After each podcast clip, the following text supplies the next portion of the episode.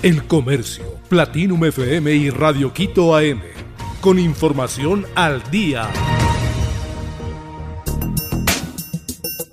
Vacunas bivalentes contra el COVID diecinueve llegarán en junio a Ecuador. El primer lote de vacunas bivalentes contra el COVID diecinueve llegará a Ecuador en junio.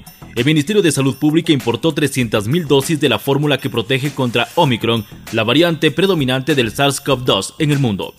La compra se realizó a través del sistema COVAX de la Organización Panamericana de la Salud.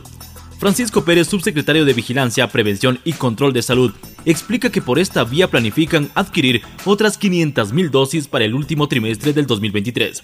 Hemos solicitado a la Organización Panamericana de la Salud que nos ayuden con directrices y las gestiones necesarias para definir si la vacuna para COVID diecinueve podrá entrar en el esquema regular de vacunación, indicó Pérez. La dosis que arribará en unos meses son las de farmacéutica Pfizer y BioNTech. Aspirante a policía habría usado pasamontañas para abusar de ocho cadetes. El aspirante a oficial de policía Alexander G está investigado por la denuncia de abuso sexual a ocho estudiantes de la Escuela Superior de Policía en Quito. El domingo veintiuno de mayo del dos mil veintitrés, la Fiscalía lo procesó penalmente y un juez dictó su prisión preventiva. La Fiscalía reveló nuevos detalles sobre la investigación contra este aspirante de curso superior. Según el Ministerio Público, el veinte de mayo, el ahora procesado ingresó a las habitaciones de los cadetes de primer año. De acuerdo con las investigaciones, el sospechoso usaba pasamontañas para evitar ser reconocido. De esta forma, el procesado habría tocado a las partes íntimas de las víctimas. Sin embargo, fue detenido en delito flagrante, es decir, fue descubierto mientras presuntamente perpetraba el delito de abuso sexual. El proceso electoral se enfocará más en figuras fuertes y no en tendencias políticas.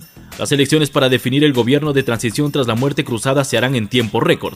El Consejo Nacional Electoral tiene solamente noventa días para este proceso y hasta el momento ya existen más candidatos a la presidencia que propuestas por tendencias políticas. Una cosa está clara, los tiempos son ajustados. Tras la convocatoria a elecciones, las organizaciones políticas tendrán al menos siete días para definir candidaturas en sus primarias. Según Diana Tamahín, presidenta del C N E, este podría ser entre el veinticinco y el treinta y uno de mayo. Para la politóloga Ariana Tanca, esta será una elección que pondrá énfasis en las figuras más que en las tendencias u organizaciones políticas. Bill Gates vaticina que inteligencia artificial propiciará el fin de los buscadores. El cofundador de Microsoft, Bill Gates, vaticinó que en un futuro próximo, una aplicación de inteligencia artificial cambiará por completo el comportamiento de los usuarios y erradicará herramientas muy populares ahora como los buscadores o los portales de compras por Internet. Según el multimillonario, este asistente de inteligencia artificial, que aún no se ha desarrollado, podrá comprender las necesidades y hábitos de una persona y terminará también con el uso de las webs, tal como las conocemos ahora. En la guerra por crear la mejor herramienta impulsada por la inteligencia artificial generativa, están a la cabeza de los gigantes de la tecnología como Google, como Bard y Microsoft con Bing, así como startups o OpenAI y con ChatGPT. Bryan García confesó que recibió una compensación económica. El futbolista ecuatoriano Bryan García admitió haber recibido una compensación económica por recibir una tarjeta amarilla intencional. Lo hizo ante el Ministerio Público de Goiás en Brasil.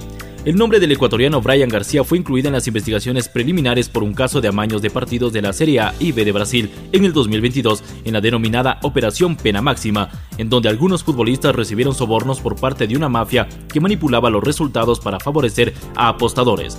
El portal Globo Sport publicó el lunes veintidós de mayo que Bryan García cerró un acuerdo con el Ministerio Público de Goiás tras admitir que recibió una compensación económica por ser amonestado con una tarjeta amarilla el tres de septiembre del dos mil veintidós, cuando el Paranaense recibió a Fluminense por la fecha veinticinco del Brasileirao. El Comercio, Platinum F M y Radio Quito A M, con información al día.